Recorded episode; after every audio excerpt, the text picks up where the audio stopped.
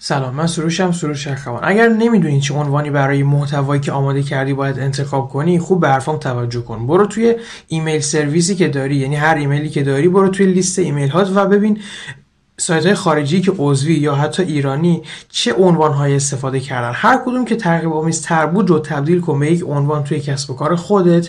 مثلا اگر نوشته راز رسیدن به بهترین بدن fit دنیا شما بنویس راز رسیدن به بهترین معشوقی که توی ذهنته. خب تبدیلش کن به کسب و کار خودت و اون عنوان رو توی محتوات استفاده بکن.